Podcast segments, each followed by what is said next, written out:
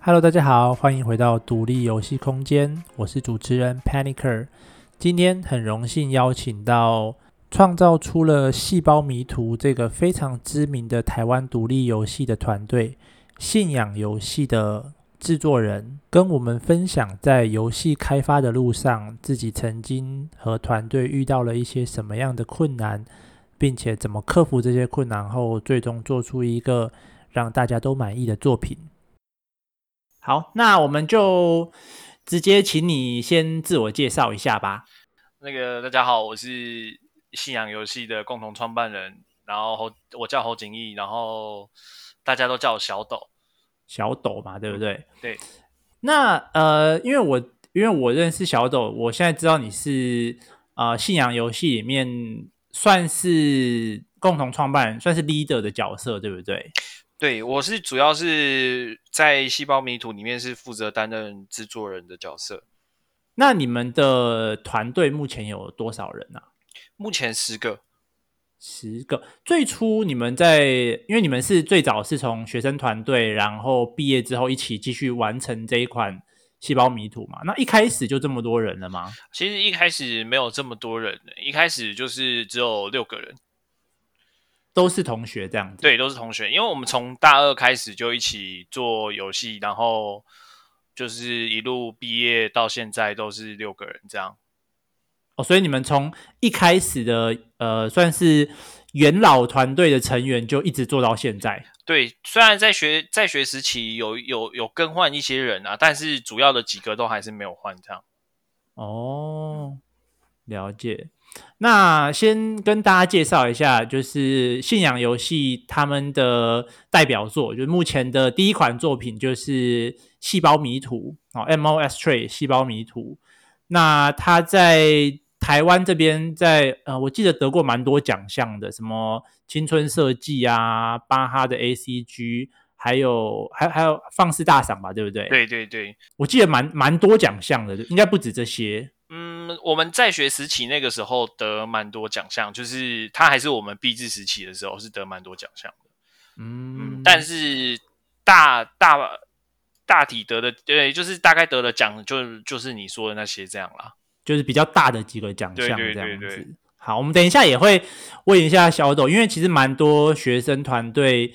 都有经历过，就是打比赛的这个阶段。那我们等一下再来问一下小手，到底怎么样打比赛才可以拿到这么多奖？那其实现在《细胞迷途》在 Steam 上的好评率一直都蛮高的吧？我记得之前一直都是压倒性好评这样子。对啊，最近不晓得为什么变九十四，最近不好变九十四趴，很可惜耶，就差这一趴。对，就差一趴。对啊，然后日本 IGN 那边的评分其实也不低，我记得八点四，就是也是一个蛮算是。以独立游戏来讲，算是一个高分的作品，这样子。嗯，我们有比较一下，确实是还这个分数，我们以我们第一款作品来讲，我们算是很满意的。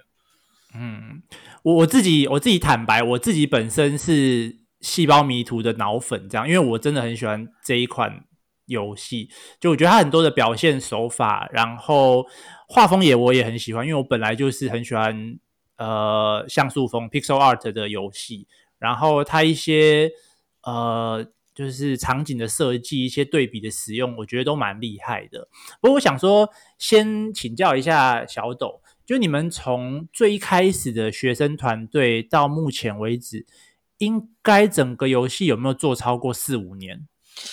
从学生时期开始吗？对，从学生最开始这个专案的时候，嗯，从学生时期开始做的话，应该是有四年，因为我们从最早规划就是在。我们大三的时候的那个暑假，要升大四的暑假就开始规划了。可是我自己是不会把它归类成，就是算在真正的游游戏制作期里面。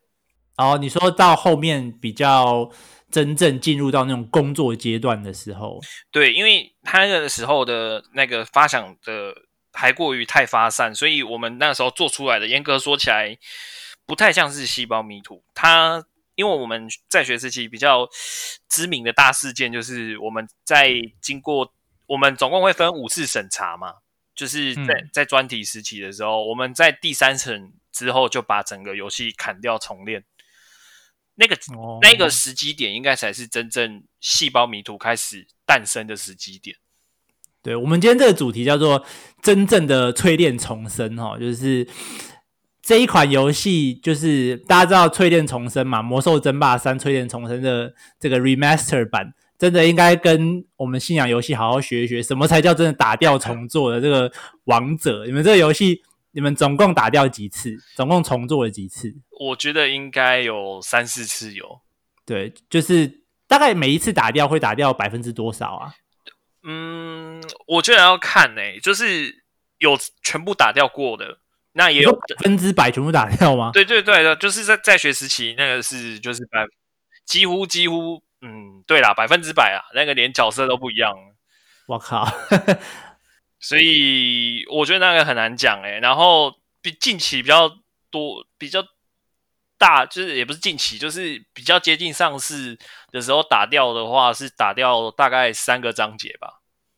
哦，那也几乎快一半了哎、欸。对啊，就是对，可是角色没有重做啊，啊就是关卡设计上嘛，关卡设计上打掉的。对，关卡设计上打掉。嗯，那身为一个 leader 啊，就是制作人嘛，那在这么多年的时间里面。然后又经历这么多次的重做，你觉得身为一个制作人，就是身为一个 leader，你遇到最困难的时期是什么时候？我觉得要先解释一下我们团队的关系，也就是我一开始并不是制作人的角色，嗯、我我应该比较像是主企划这样，只是只是因为我们还是一开始大家都很平等的在做，然后导致就是有一些事情没办法决定出来，所以、哦、所以最后才会。就是决定说，就是需要有一个人扮黑脸这样。对对对对对对，我觉得是这样子啦。然后，因为因为我我们还是很尊重每一个每一个分组的那个什么，就是就。好比说，就是美术组，我们就很我们就会说组城市或者组美术。对，就是他们决定的事情，我们还是会比较遵从他的专业。他他如果觉得这件事情比怎么样做比较好，那我们可能就会比较往那个方向做。哦，但是大家那个时候是有一个共同的目标，就是说我们还是希望这款游戏做好。所以虽然有一些有一些就是摩擦吧，但是都会因为这个共同的目标，然后然后让让大家比较不会说去吵架还是什么。当然我们是有吵过，我相信应该应该还是吵过蛮多次。对啊，对啊，对啊。哼。因为我觉得啦，就是在做一款游戏的时候，尤其是大家花了这么多时间、这么多心力下去做，大家都希望把这个游戏做好。其实真的难免，如果你在乎这个东西，一定就很容易产生一些摩擦。对，毕竟大家都投入了这么多心力下去。对。不过你刚刚有提到说，你自己的就是撇除掉制作人这个身份啦，就是因为你们毕竟还是一个民主的团队嘛。对。那身为一个主企划。就是你觉得企划最重要的特质是什么？我自己觉得特质的话，我我觉得是观察要敏锐。观察什么样的东西？就是观察周遭的东西要敏锐，因为我们很多关卡设计，其实我老实说，都是从一些生活周遭，或者是或者是玩过的游戏里面察觉出来，然后。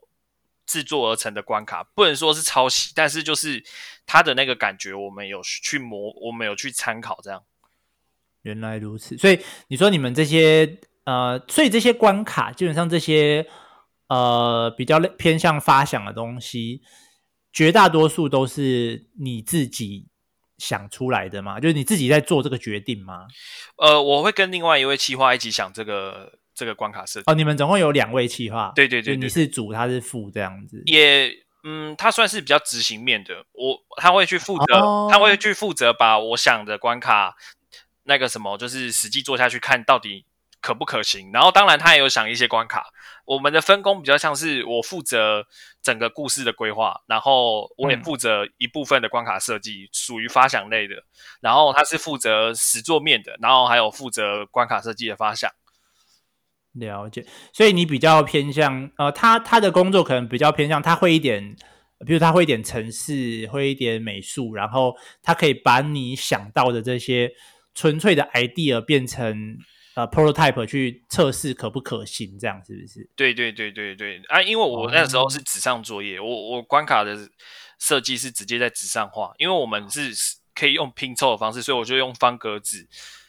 方格纸，然后在上面画出关卡。嗯，哦，真的假的？对，好，所以我没有好好 old fashion old school 的感觉，就是跟之前那个以前最早那个那个那个太空侵略者的那个创作人一样，就是在那个格子纸上画那个 pixel art 这样子吗？对，然后我就有厚厚一叠的那个那个关卡的设计草稿，这样。哇塞，以后这个细胞迷途系列这个 IP 红起来了。它就是当初的手稿了，希望希望是可以红起来啊！这那是那些纸就比较有价值。那 因为其实因为其实目前台湾要说呃比较老牌的，可能一些呃，譬如说大鱼双剑系列，这是比较早牌的早期的一些 IP 是呃比较知名的。其实目前台湾在独立游戏圈要。可以说像呃细胞迷途这样有自己的世界观，然后自己的一一些主要角色这样子的，应该算是细胞迷途宇宙吧。像这样子的作品，其实相对是比较少的。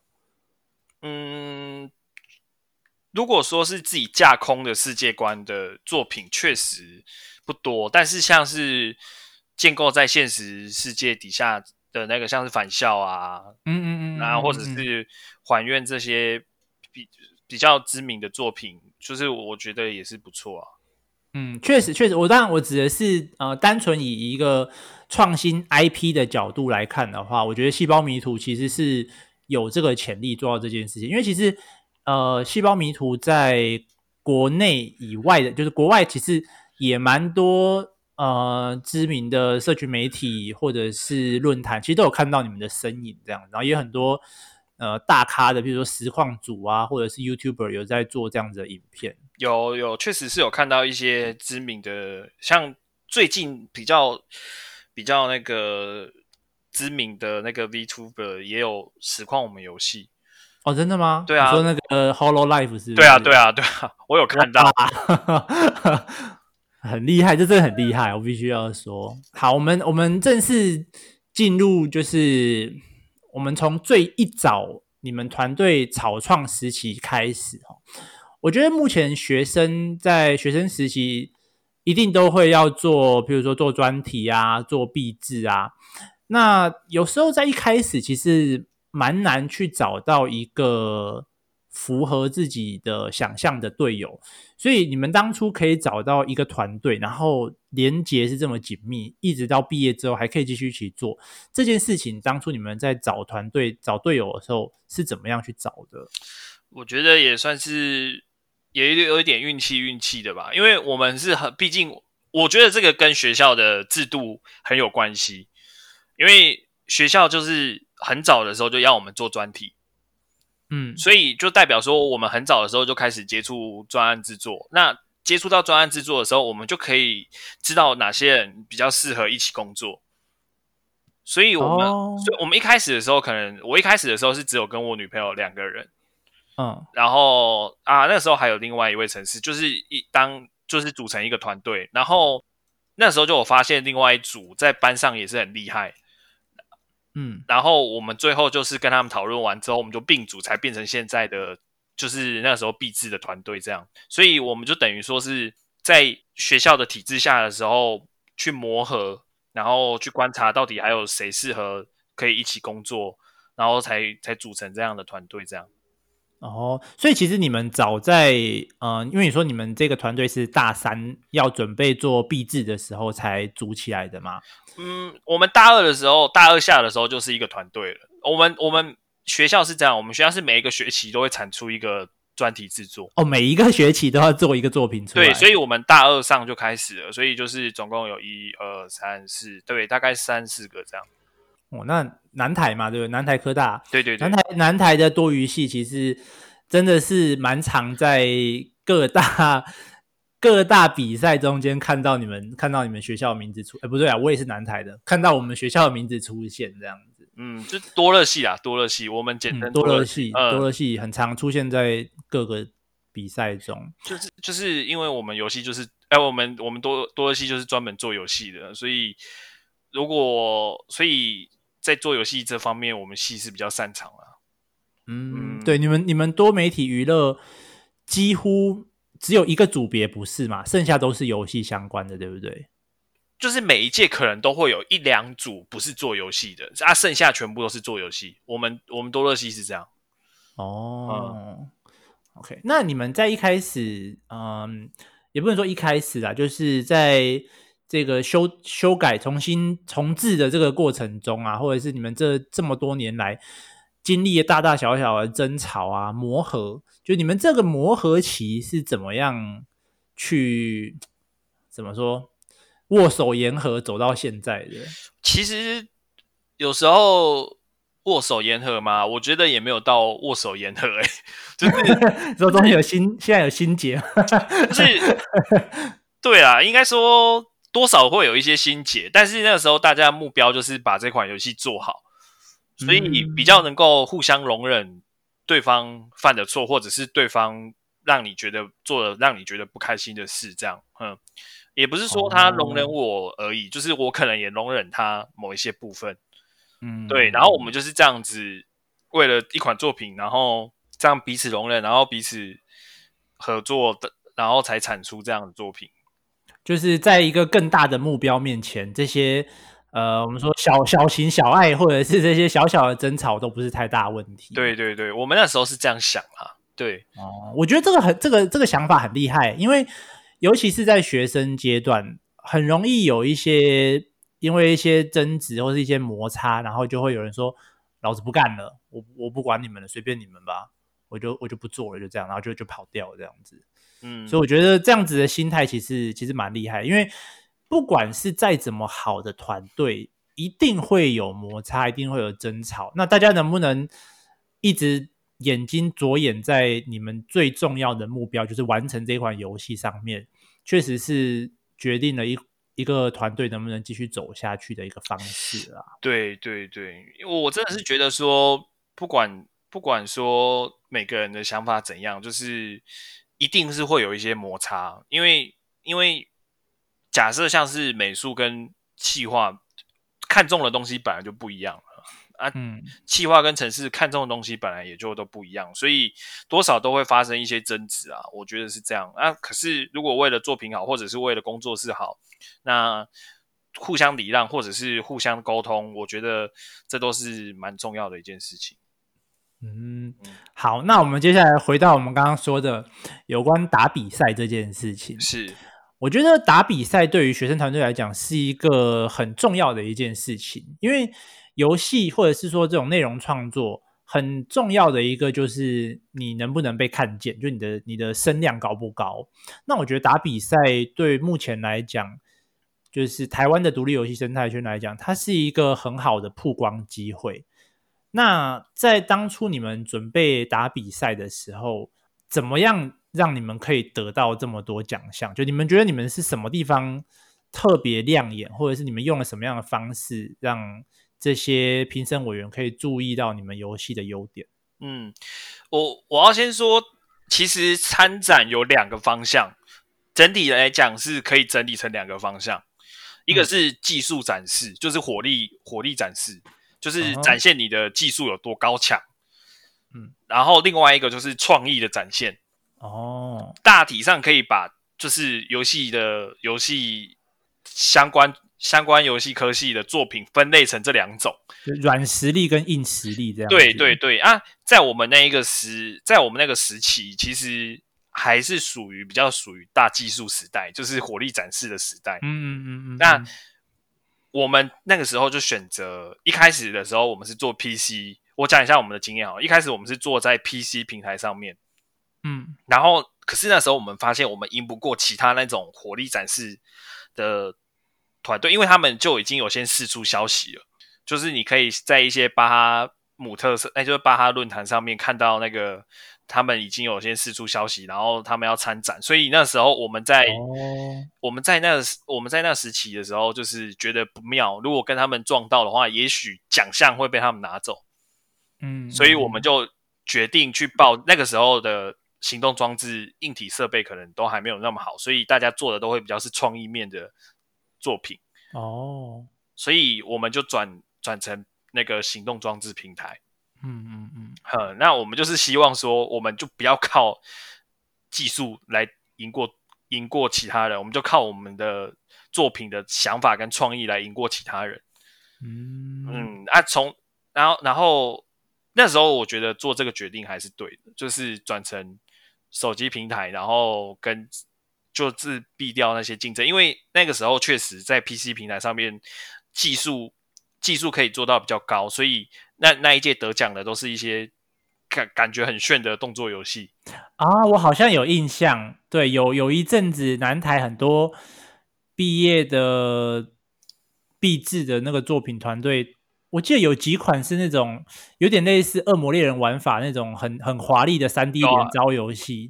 对对对，在前好像前年吧，对，好像还有在 Steam 上是免费游戏吧，我记得。对，没错，《罪业狂袭》啊，对对对对对对对对，就那一款，就那一款。对对，它它那个其实就是所谓的那个火力展示，嗯，看起来真的很酷炫啊，看起来很屌。啊、可是可是，我觉得从从那之后，已经变成是慢慢的就是。你要比较注重想法，因为随着技术进步，要做到高技术这件事情，已经是大家都可以做到的事情。嗯，所以变成会会比较评审的口味可能会比较看重是创意层面啊，或者是你的想法上面啊。你的又回归到玩法机制的本质，对对对，回回到游戏的本质，嗯，嗯，就不会是比较看重火力上的展示。那火力上的展示可能是对于你在未来找工作可能会有一点点帮助，但是就比较难说啊，你是因为一个作品而被看见这样，嗯，然后然后就是可以带着这个作品再继续发展下去，因为通常那种火力展示的作品，它的规模都会拉很大，嗯，那个就是比较难。你说我毕业之后还要再继续做下去，这样子，嗯，的一个游戏规模啦。对，因为以第一款游戏来讲，第一个团队就要做到这么高水准，然后游戏时长要拉久，就是规模要大的话，其实蛮难真的去把这件事完成的。嗯，那我想大家对于信仰游戏，或者说对细胞迷途这个游戏，很多人都是从雷亚。这间公司跟你们的合作之后而认识你们的，这其实老实说，我自己当初也是，而且这件事情我其实也一直搞错，就是信仰游戏跟雷亚的合作方式这件事情，我觉得可能小董你自己，我们我们让你有一个平反的时间，因为因为我真的当初我其实也一直都以为，就是信仰游戏是雷亚的一个。底下的工作室，但其实事实上不是这样，对不对？对，我们其实跟雷亚是合作关系，他是我们的发行商，然后就是在游戏开发上面，他会提供我们一些意见，然后帮我们做测试，然后还有翻译，嗯、然后就是其实就是有一些合作关系而已啦，并不是我们并不是他底下的，就是旗下的工作室这样。对，因为因为大家都大家对雷亚的认知是雷亚是一个游戏开发商，而不是发行商，所所以大家在大家在听到信仰游戏跟雷亚合作的时候，就会觉得，哎，那是不是就是雷亚把信仰游戏并进他们的一间工作室里面这样子？但其实雷亚在这一个合作上面，他们的方式是发行商，而不是开发商。对对。我们算是我们算是他们第一次做这件事情，嗯嗯，就是他们我们算是他们代理的第一款游戏，嗯嗯嗯，所以大家比较没有办法想象说啊，那个什么雷亚还有跟学生团队合作这样，对我我觉得其实蛮可惜的，因为就是我当当然跟雷亚合作是。我觉得对于学生，当初学生来讲，跟可以跟雷亚合作，不论是发行或者是开发，这一定是一件很荣幸的事情，因为雷亚确实光环蛮大的。嗯，但是就是也可能在光环很大同时，会有一点点就是光环太大而产生的问题，就是反而底下的或者是合作的这些工作室或者是这些独立的团队，反而比较不容易被看见。对，我觉得当当然这也不是说雷亚不好或者什么，就是因为雷亚它在台湾是一个呃算是品质有保证而且很厉害的公司，那大家比较容易把目光集中在雷亚身上。但我觉得必须要让其他也很好的团队被大家给看到，这样子。我的想法是，我的想法是在那个时期，我觉得要我再选择一次的时候，我可能还是就会选择再跟雷亚合作，因为，因为他说真的，他其实很照顾我们，嗯嗯，然后再来就是，我是不会很担心说，就是雷亚的光环会盖过我们，还是什么之类，因为我们还是可以在一些留言上面看到说啊，雷亚是发行，我们其我们才是真正的。那个研发商，嗯，就是还是可以看到有一些玩家注意到我们。可是如果今天没有雷亚的话，那可能就会更少人注意到我们。确实，确实，对，所以我觉得这，我觉得品牌是就是慢慢培养起来，不一定就是我我一开始就要马上什么大红大紫让大家都知道啊，还是什么？没错。其实其实国外也蛮多一些呃小的独立工作室是在。被发行商推广了之后，被人家看到。譬如说，我自己很喜欢的一款游戏叫做《Enter the Gungeon》，就是挺进地牢。Oh. 它其实当初也是一个很小的独立工作室，但是他们第一款作品就被那个 Devolver 看到，然后在他们的发行商就把他们推出来之后，他们就爆红，之后他们才可以再做第二款游戏这样子。嗯，对对对。那你们当初一开始是怎么样被雷亚注意到？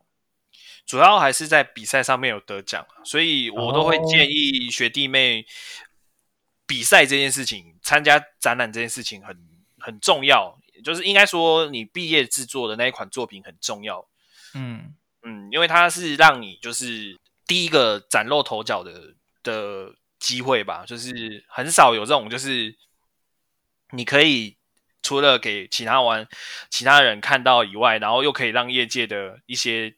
大佬啊，然后直接玩你的游戏，我觉得这是比较难得的。确实，确实。那因为像呃，我觉得啦，就是比赛这件事情，嗯、如果你想要去的是业界，可能相对来讲得不得奖就是比较其次了。可是如果你想要做独立的，就独立开发这件事情，因为你基本上毕业之后，不太会有这么好的机会，可以让你跟一群人。花这么多的时间去做，就是当初你们的毕业制作，去做一款游戏，然后再把它放到一个很好的呃平台上面，让大家去看到你的作品。这其实是在毕业之后很难去做到的一件事情。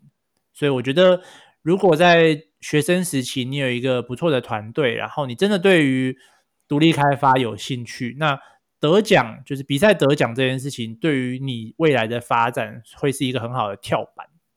对对对，嗯。那当初为什么会就毅然决然的就就决定要加入雷亚呢？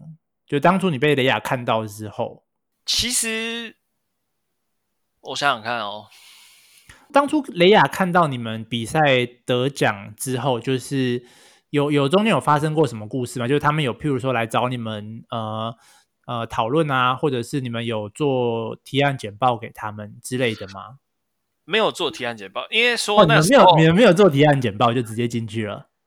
对，就是就直接谈合作。那时候是这样，我我记得那时候是这样，就是呃，那时候是先认识雷亚的李永廷总监嘛，就 Tony 哥。然后那时候认识 Tony 哥之后，他就说，我就我就密密他说谢谢。那个什么，托尼哥这么喜欢我们的作品，然后他就说，他就说啊，没关系，就是之后他们还会再找我们去他们的工作室玩玩。呃，那时候已经不是工作室，那时候已经是很大公司了，就是找我们去他们的公公司玩玩啊，然后怎样之类的。然后我想说，应该只是客客套话，结果他。隔一个礼拜还是隔几天，就真的密我跟我敲定时间，然后我们就很这么快，一个礼拜马上就决定了。对对，然后我就很我们就很兴奋说哇，我们可以去雷亚玩，因为那时候他们的咖啡店好像也刚开而已。哦，你说雷亚概念店那一楼？对对对对对对，然后我们就还蛮兴奋说哇，可以去雷亚玩这样，然后结果突然那个什么就是呃在咖啡店聊天聊到一半就说。那个他们的雷亚的 CEO 就是小杨哥，嗯呃，就是也也下来，然后就开始讨论，突然突然就把 大人物走下，突然就把我们突然就把我们抓上去，然后那个进到会议室讨论说，我们想要把这款作品完成这样，然后我们才惊觉，嗯、哦，原来原来我们是上来是要讨论这件事情，不是单纯来玩的。对对对对对，然后才促成就是说之后的这个细胞迷途大概是这样子。哦，哇，那真的，其实你们你们也算是。就是伯乐跟千里马，因为你们当初还只是一个学生团队，然后一眼就被相中，然后做出来的成绩也也很漂亮，真的是我觉得天时地利人和。我觉得那个时候确实是这样，所以我们一有机会的情况下的时候，我们就想要把握住，所以才会觉得就是好像有那种毅然决然就投入的那种感觉。嗯，那你们在实际跟雷亚合作之后，有得到哪些的帮助呢？就是我们在游戏的建议上面一定是有的，就是蛮多的。嗯，然后我觉得帮助最大还是翻译跟 QA，就是品质测，就是测试。哦嗯、翻译说，你说你们的多多国语言版本这样？对对对对。然后还有那个就是。品管真的是做的很好，就是帮我们把很多 bug 都测出来啊，然后那个那个量已经不是我们可以负担的。对，确实 QA 真的是独立团队很很缺乏的一项资源，因为人力就是就真的就是少，你 QA 就是需要需要花大量的人力跟时间去做这件事情，而且有很多是我们再怎么测都测不出来的。哦，oh. 我们有些 bug 是我们再怎么测都测不出来，我们无意间的去避开那些事情，可是他们就是有办法去测出我们没有想象、我们想象不到，或者是根本就测不出来的 bug，然后还可以重现，我觉得这就是很厉害的一件事。除了在 QA 以外，技术方面，譬如说呃 coding 啊，或者是美术啊、企划这些技术资源，你们当初有用到吗？比较少，但是最近的那个平台移植可能就。询问的比较多，你说手机平台是不是？对对对，还对对对对对，嗯，就是可能就会询问比较多的一些意见吧，嗯、但是主要还是我们这边处理。哦，哎，对，顺便提一下，目前细胞迷途是已经全平台制霸了，对不对？就是家机跟 PC 还有手机平台，目前是行动装置，然后。PC，然后 Switch，嗯，哦，PS4 跟 Xbox 还没这样子。对对对对。哦，我之后会会也会上吗？这可能还要再讨论看看呢、欸。这我没办法。哦、嗯。不过刚刚好像没有，好像没有听到你提到说，就是因为通常我们去找发行商，也有一个很重要的事情，就是资金资金的来源嘛。对。这个部分是可以透露的吗？还是你们当初有保密协议？嗯，我我不能讲是，就当然雷亚有这方啊、呃，当然雷亚是有提供我们资金啊，这是、嗯、就是因为毕竟是我们的发行商嘛，是，然后我们自己也有投入一些我们自己的资金，这样。了解，对，大大大大致上是这样。OK，呃，你们在后来啊，就是跟雷亚开始合作之后，嗯，有没有一些就是跟呃，就是更辛苦的地方，就反而跟雷亚合作之后更辛苦的地方，比以往，譬如说你们可能原本一天工作八个小时的，然后因为合作之后开始有一些工时啊，或者是档期的这种压力在，然后就变成加班的更频繁，或者是压力更大，譬如说要达到他们的品质之类的。嗯，我们品质是我们自己要求比较多。哦，啊，所以我们到后后期的时候，就是中后期的时候，我们都是自主加班到很晚，然后甚至自主加班，假日都都也过来做这样，就讨论完之后，就希望大家能够拼一点这样。哦，嗯、那档期呢？档期是档期是雷亚定的，然后所以我们就是。当然是有档期的压力啊，所以，嗯、可是我们也不可能就是无限的做下去啊，因为我们资金也会烧完，所以，嗯嗯，就是能，这已经算是我们在能在档期之内完成的，就我们的极限啦。这个现在老实说，那个细胞迷途是我们那个时候的极限了。哦，哦，就是三分之一的肝已经硬掉了，这样。对对对，因为能能做的都做了，对。哦、当然可能还有一点缺陷，但是我觉得就是以我们那个时候的情况，就是已经是没办法了。嗯嗯嗯嗯，我相信呃，可能也没有很多人啊，但是在游戏圈的人，就是独立游戏业圈的人，其实蛮常听到《细胞迷途》这个游戏的特色，就是它打掉重练超级多次。那最最开始第一次，你们刚刚说总共打掉重练大概四五次嘛，对不对？三四次，三四次。三四次。嗯。第一次打掉重练的原因是为什么？就是那是学生时期。嗯，然后学生时期觉得那个规模实在是不小心拉太大了，因为那个时候大家都有一个做类类银河战士恶魔城类型的梦。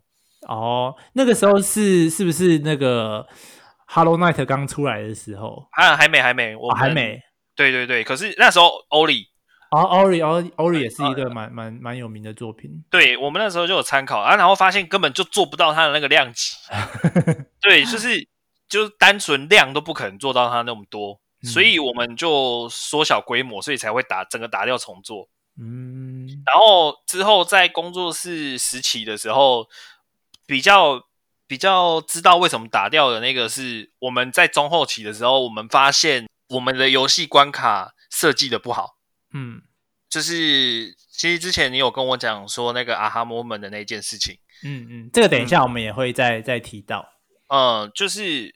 我们那时候发现了这件事情，我们在中后期的时候进到了那一个领领域里面，一脚踏进去那个领域里面，嗯、所以回头审视我们的关卡，发现哦，我们前面关卡真的做得太烂哦，所以我们才会把一些我们才会打掉重做，就是我们气化的部分啊，嗯嗯。嗯，对，这这是比较我比较有印象打掉重做的两次，嗯。嗯。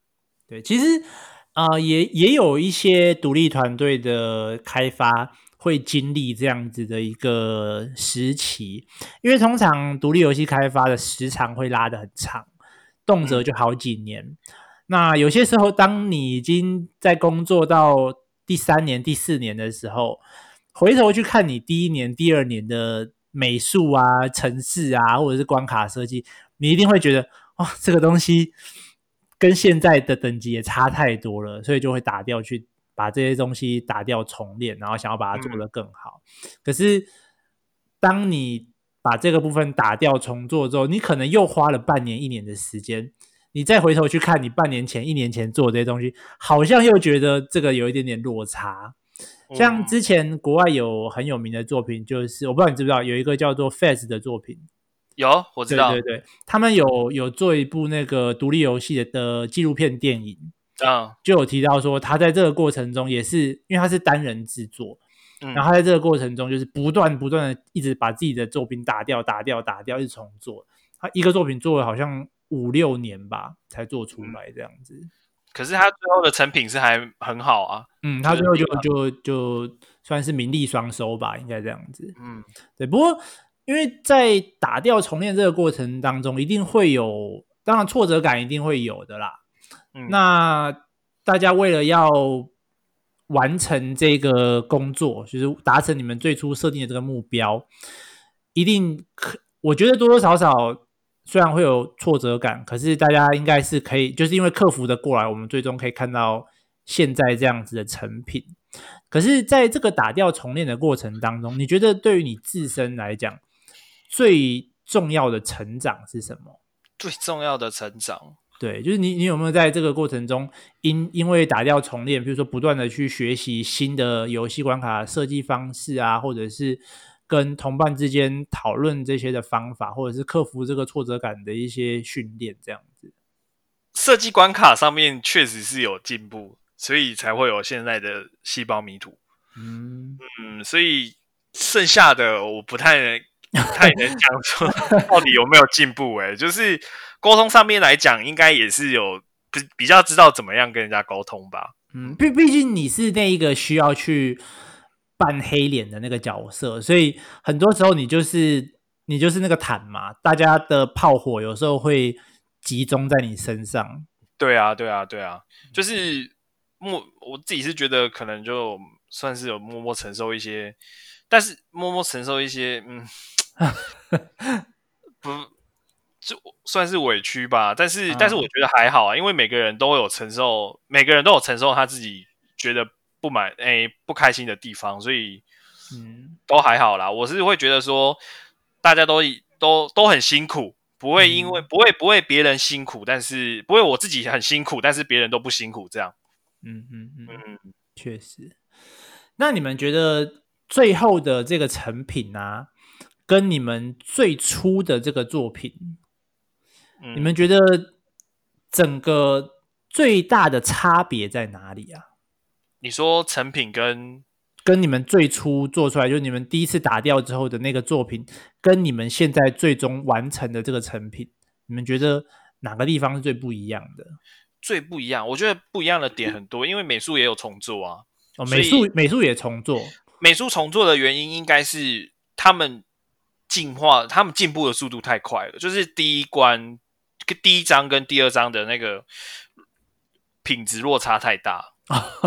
所所以他们就会变成说，修完之后都要再回头把品那个什么原本以前做的品质再拉高，哦，不然风格会搭不上。对，会风格会搭不上。然后我们我们最明显的差异应该是关卡上，嗯，嗯，关卡差异我自己是觉得差异蛮大的。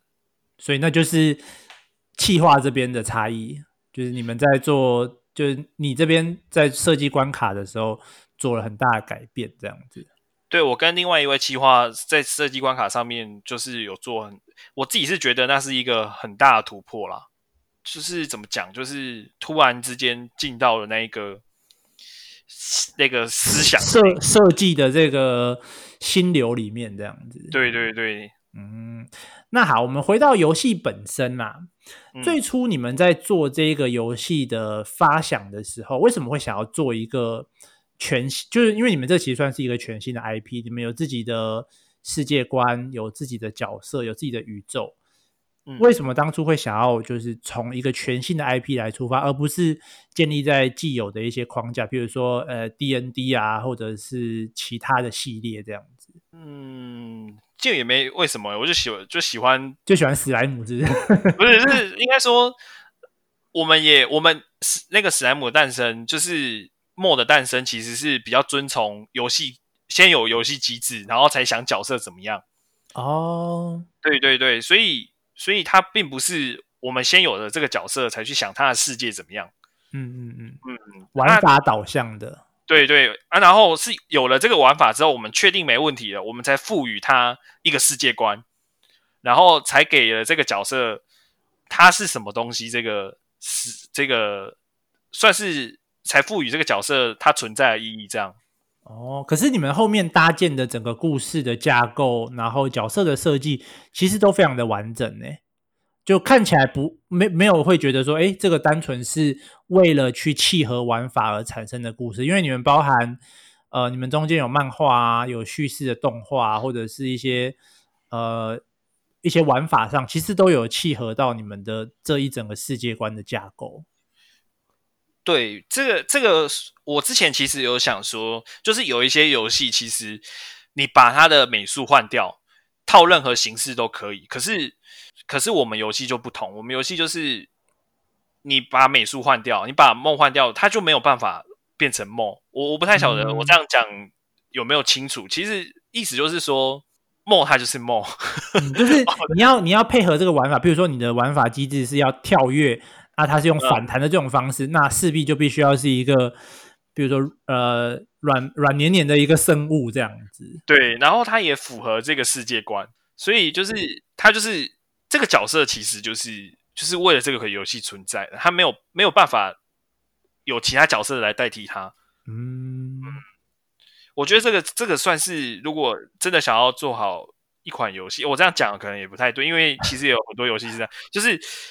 我觉得好游戏的特质都都都都有这一点啊，就是没有办法有人能够替代它这样。我觉得有一个就是这要怎么讲，标签性的存在。嗯，对对对，就是譬如说，呃，我一时之间好像也想不到什么一个 好的 idea，但是通常一个这种新的 IP，它都会有一个标志性的存在这样子。嗯，对对对，嗯。但因为其实我觉得以细胞迷途的这个游戏玩法，就是二 D 平台动作游戏来讲，确实是它其实是一个水准很高的游戏。你们一开始在做这个游戏的发想的时候，就有打算要做一个二 D 平台动作游戏吗？嗯，算是有吧。就是因为我们做二 D 比较好，比较厉害。我们我们那我我们在学实习的时候，就是做二 D 的游戏比较多。哦、嗯，那就是你们包含你们的，譬如说你们的像素、美术的风格，也都是一开始就定好的吗？像素是一开始。就算哎，我想想看哦，对，像素其实蛮早就决定说用像素，那个时候是为了想说这个东西是不是能够比较节省成本哦。但是其实实际做下去也没有啊，也是很累。对，就是像素风，我觉得确实你如果要做简单的像素，它的。入门门槛会比较低一点，可是如果你真的要做到像细胞迷途这么漂亮的等级，其实它的难度并不会比单纯的电绘要简单到哪边去。对，而且要注意的细节很多，就是啊，什么 piece of Perfect 啊，不要闪动什么什么的，很多 很多问题都都要去解决。对，而且你们的你们的美术其实是一个是一个蛮有亮点的地方，因为。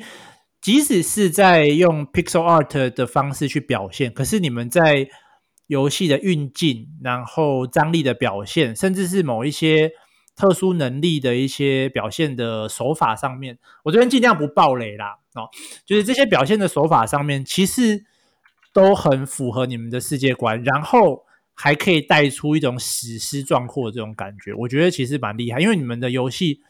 背景的世界观其实架构也抓得比较大一点，然后你们还可以用像素的方式去把这些东西给衬托出来，其实是一个我觉得很很细心的设计。你们的美术也是从也是就是在上了大学之后才开始学习这些东西吗？还是他本来就已经蛮厉害的？嗯。我们美术印像素这个，它其实是我们要做专题的时候才开始学的。哇，所以它等于用了三四年的时间，两三年的时间就已经达到这种水准了。对对对，可是我们两位，我们三位美术其实一开始就都很厉害了，就是在、oh. 在一般的绘图上面，然后他们都，我我我讲一个美术，他他的观点是。我们有一个美术的观点是，他觉得基础功够好的话，你去转换任何的风格还是什么，都会比较比较得心应手。嗯，他是这样想的啦，所以我觉得这可能还是要问我们美术比较清楚。就是，哦、对啊，嗯，那就是底子好，做做事情就比较比较轻，就比较得心应手一点这样。对对对。对不过在游戏本身的设计上，其实也蛮多，我觉得。很聪明的一些设计，就是其实因为我平常会看一些国外的游戏开发者论坛的一些影片或者是文章这样子，那里面其实有介绍到一些呃，比如说一些非常成功的游戏在做设计的时候会用到的一些方法，譬如说呃，在难度曲线的调整上面，有一些人会用什么减法设计。然后在吸引玩家注意力，会有一个快速吸引眼球的法则。那这些东西是你们在一开始创作之前就有在网络上收集资料吗？还是你们是后来用了别的方式去发现这些事情的？我们是应该说，我们是自己发现这件事情的。就是我们是我们那时候做的时候，我们都还不清楚有这些法则在啊，什么法则，什么法则，我们不清楚。嗯、我们是。看其他的游戏，然后先观先观察他们是怎么做的，嗯，然后我们才我们再去参考，我们一我们就一直看，一直看，一直看，然后看到一一定的程度，我们才发现说，哦，原来他是这样做，然后我们就我们是不是也可以用他同样的思考逻辑去想一个关卡，然后想到后来的时候，我们才才才知道说，哦，他们在做这些这些设计的时候，都有一套逻辑在。嗯，就你们去做一个一个游戏的拆解分析这样子。对对对对，我记得那时候我们看最久的就是 Inside 跟 Limbo。哦，这两款也是二 D 平面，然后叙事解谜的翘楚啦，我觉得。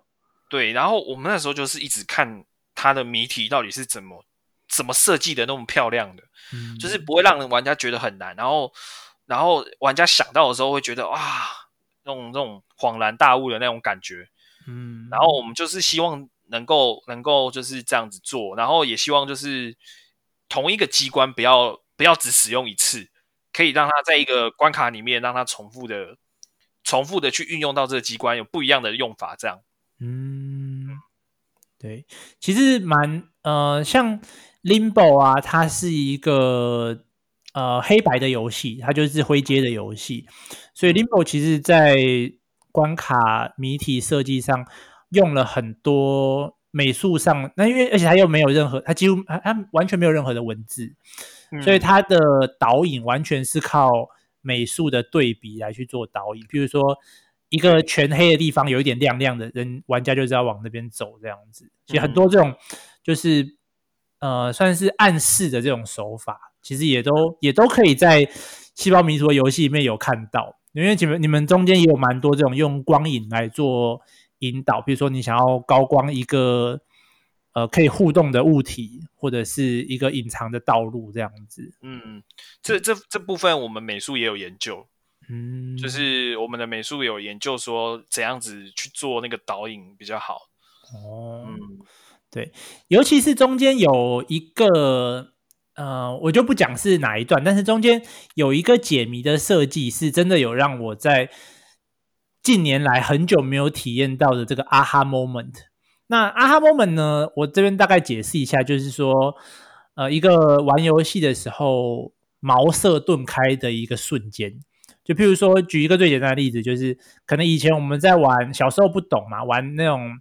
游戏，然后遇到了不死族，然后怎么用砍的、打的、物理攻击都没有效，然后直到有一个瞬间，你突然发现啊，他是一个不死族的，说不定我用治疗术去帮他补血，他反而会扣血，然后就发现哎，真的是这样，你就会有一种灵光一闪的这种感觉。那这其实是解谜游戏让人感到最开心的一个瞬间。那近年的游戏其实已经很少可以。让我体会到这种感觉了。然后，当我在玩细胞迷途的那个瞬间，居然感受到了这种感觉，就觉得哇靠，这是台湾独立圈做出来的产品，就有一种虽然不是自己做，但是有一种很骄傲的感觉。啊，谢谢谢谢。对，还有一个我觉得也很聪明的设计，就是每一关的结尾都有一个漫画剧情作为关卡的奖励。这个当初是怎么想到的？就是因为其实像像一般的游戏，那我说一般的游戏，可能它一个关卡结束，OK 就结束，然后就 Chapter Two，然后 Chapter Two 结束就 Chapter Three。那在细胞迷图里面呢，多加了一个，你每一个关卡结束之后，你可以看到一小段的漫画剧情。其实，在游玩的过程中会很。激励我想要去破完这一关，然后赶快看到下一段的漫画剧情。因为其实细胞迷图的剧情设计的也还蛮不错的，会让人有想要往下看的这种感觉。当初这个是怎么想到这样设计的？这个是蛮后期的时候才想到的，就是游戏已经做到后期的时候才想到要做的事情。就是本来是有规划说能能，诶，应该说。一开始没有想说要用漫画这个形式来表现，嗯嗯，因为我们觉得可能游戏里面这样讲就足够了，但发现这样子其实在游戏里面的内容还不足以表达我们想要讲的事情，所以才安插，才决定呀，我们就用漫画的形式在每一个结尾再做安插。但是那时候那时候我们内部有还有一点点小争执，就是说，因为他觉得我们内部有有。有部分人觉得这个漫画是比较多余的东西，希望是能够放在额外内容里面。哦，你说放在游戏本身以外的这样？对对，但是我觉得这个东西它跟剧情实在是太密、太密切、太就是太紧密结合了。嗯，所以我觉得它必须在游戏的关卡结束之后就就有一段给大家看。那我自己是觉得我做这个决定它没有错，就是。确实就是有很有部分的人不喜欢这样做，但也有，但绝大部分人是蛮喜欢这个做法的。嗯，我自己是很喜欢，因为有时候当然玩这种解谜游戏或者是动作游戏，有时候还是会稍微卡关一下。虽然说《希望迷途》，我觉得难度并没有到很难，但是有时候还是会稍微卡关一下。嗯、可是就会想要说，哎，我想要赶快把这一关结束掉，然后我就可以看下一段的剧情，这样子。嗯，就是一个奖励的一个。对对对对对。然后还有一个就是，嗯，啊，我要想一下怎么讲比较不会爆雷。嗯。就是这个游戏的过程中，就是大部分的时间，哎，不行，这样讲好像会爆雷。嗯，我想一下哦，我觉得没关系啊，因为游戏都已经上架一年了，爆爆一点小雷应该还好吧？哦，好嘛？但我想说，因为我觉得那个、那个、那个，当我体会到了那个瞬间，我觉得是是很令人开心的，所以我想说，还是不要不要暴雷比较好啦。哦，好，对，让大家有更更好的体验。我或者是大家现在赶快按暂停，赶快去买破完再回来听也 OK 啦。就是在这个游戏，它绝大部分的时候的玩法都是固定的，就是你操控这个角色，然后然后用跳的或者是扯头的方式去玩。可是，在某一个时期，你会有不太一样的玩法。这个我觉得这个设计的点非常的妙，因为它在这一段剧情之前，其实你从来都没有想象到说，哎，原来它是可能会有更创新、更不一样的玩法，可以让你去体验到的。所以当初我玩到那一段的时候，我也觉得很新奇。哦，我们我们的应该说，我们设计上就是希望玩家在每一个章节的时候，嗯，都有不一样的体验，嗯，所以。当我们想不到关卡能有什么变化的时候，我们就我们就把脑我们就把脑那个脑筋动到操作模式上。对对对对，嗯、我们就把脑筋动到操作模式上。然后，可是我们又不希望玩家花太多的学习成本去、嗯、去学习全新的操作方式。所以，其实玩如果有玩的人会发现，它其实都是同一套操作模式，只是嗯嗯嗯有一些变化而已。嗯嗯嗯嗯、对，嗯。对，我觉得，但我觉得那个设计当初让我也是眼睛为之一亮，就哇靠，怎么变这样？好，那接下来我们要说一下，就是因为你们从一开始的呃，最一开始可能是想说移动端嘛，可是后来有放最先上的是 Steam 嘛，嗯、那从 Steam 跨到 Switch，然后到现在跨到手机平台上，我觉得。这个中间它的优化，或者是说跨平台兼容的这个困难，其实是难度蛮高的。这部分你们是怎么克服的？嗯，这个可能就是要问我们城市比较清楚。就是我们一开始，我我只能说我们城市在在这方面的能力很好，就是一开始就都有先考虑好效能方面的。哦，所以一开始其实就已经有有想到这一块了。所以当初一开始在写 code 的时候，就把这个。放进去考虑过这样子，对对对对对对，我、哦、我只能这样说啊，剩下细节可能就还是我们城市比较清楚这样。哦，因为很多知道就是独立团队就想说，就是一开始没有想到会有跨平台这件事情，就想说哦，可以上 Steam 上 PC 就好，所以里面的 code 有时候会有一些很多那种就是垃圾码，就是会有会会会很乱，然后在要上其他平台的时候要去整理这些。乱成一塌糊涂的城市码的时候就会很崩溃，对，所以你们当初其实就已经有考虑这个是要跨平台的。嗯，对对对，因为一开始就有讲好说会是多平台上架。哦，你说跟雷亚一开始讲的时候就对，然后其实要说的话，我们很早的时候就已经有测试过手机的操作方式了。哦，因为你们最早你们在当初比赛的时候其实就是报手机组嘛，对不对？对，可是那时候的操作方式跟现在的操作方式很不一样。我只我只我我说的是，我们很早的时候就决定新的操作方式是怎样。哦，你说在你们实际的工作阶段之后？对对对，我们就很早就决定了。哦，原来如此。那像最近你们有一个大改版嘛，就是多了这个灾厄模式跟竞速模式，然后也有做一些宣传。然后还有办了一个比赛，对，Speed Run 的比赛。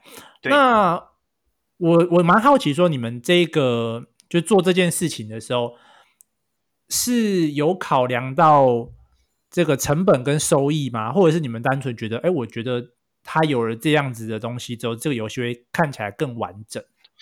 主要是有了这个东西会更完整，然后然后有这两个模式是，就是有了灾厄模式跟灾难模式跟那个那个竞速模式，主要是为了那个 Switch 上架的时候能能希望能多一些内容这样。哦，对。但是不想要单纯只做完全的移植，这样就再多一些内容，这样。对对对，嗯。那至于跟收益有没有差，我觉得并不是为了收益的的关系。嗯，了解。我自己本身是因为你们现在出了新的那个灾厄模式之后，成就又多了一项。我原本是已经全成就破关了，然后现在 现在又又我可能改天再去把这个灾厄模式也也破完，这样子。好，那最后小董，你有没有想要给一些打算要进入独立游戏开发的一些新鲜人的建议？嗯，你说大学毕业吗？呃，大学毕业或者是都可以，但通常是学生比较多啦。建议哦，嗯，我觉得可以先到一些公公司先磨练，然后再出来。如果真的想要自己做，再出来成立工作室会比较好，因为我们是从零开始，我们很多东西都自己学。嗯。那那其实就蛮累的，蛮辛苦的。因为你还没有在其他地方先学习过，所以我们很多事情是都不清楚的情况下自己摸索出来的。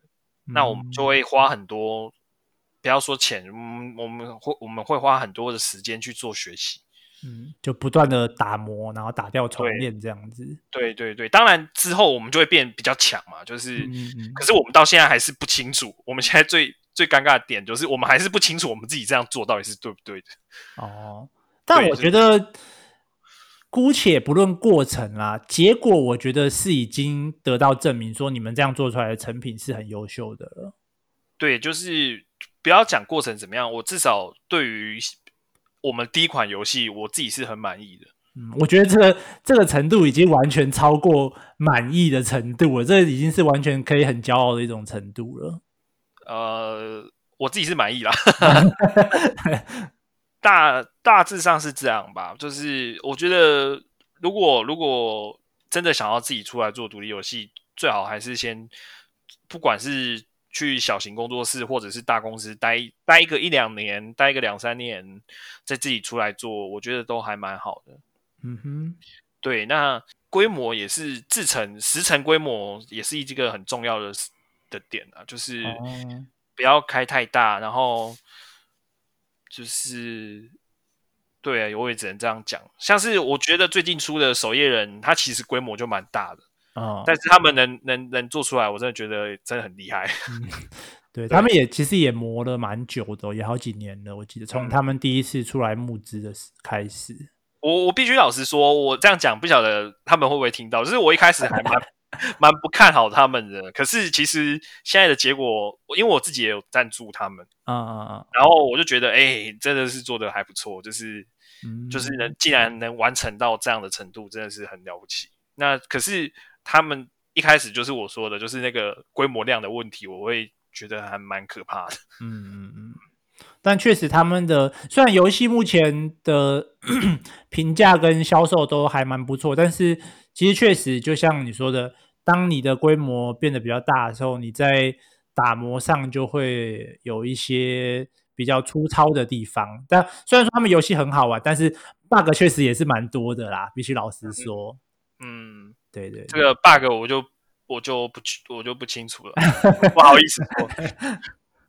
OK，没有问题，没有问题啊。对了，还有一件事想问，嗯，所以细胞迷途之后。还会有续作吗？或者是 IP 的相关作品？